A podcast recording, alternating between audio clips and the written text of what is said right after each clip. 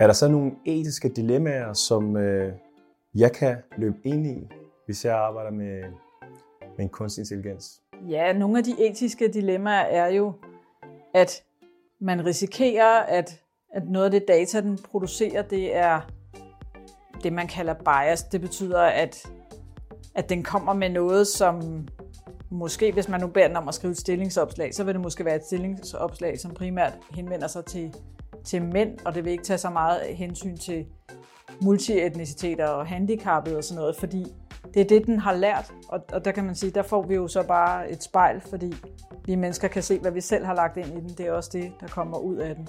Så for eksempel det her stillingsopslag, man kan sende afsted, som kan læne sig hen mod en bestemt retning, utilsigtet.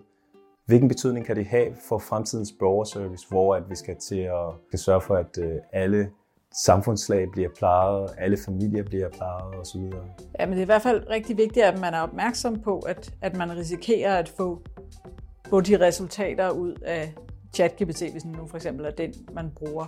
Øh, man skal altid overveje, hvad det er, man lægger ind i, i sådan en øh, robot. Øh, at man ikke uploader også persondata eller sådan nogle fortrolige virksomhedsdata og alle sådan nogle ting.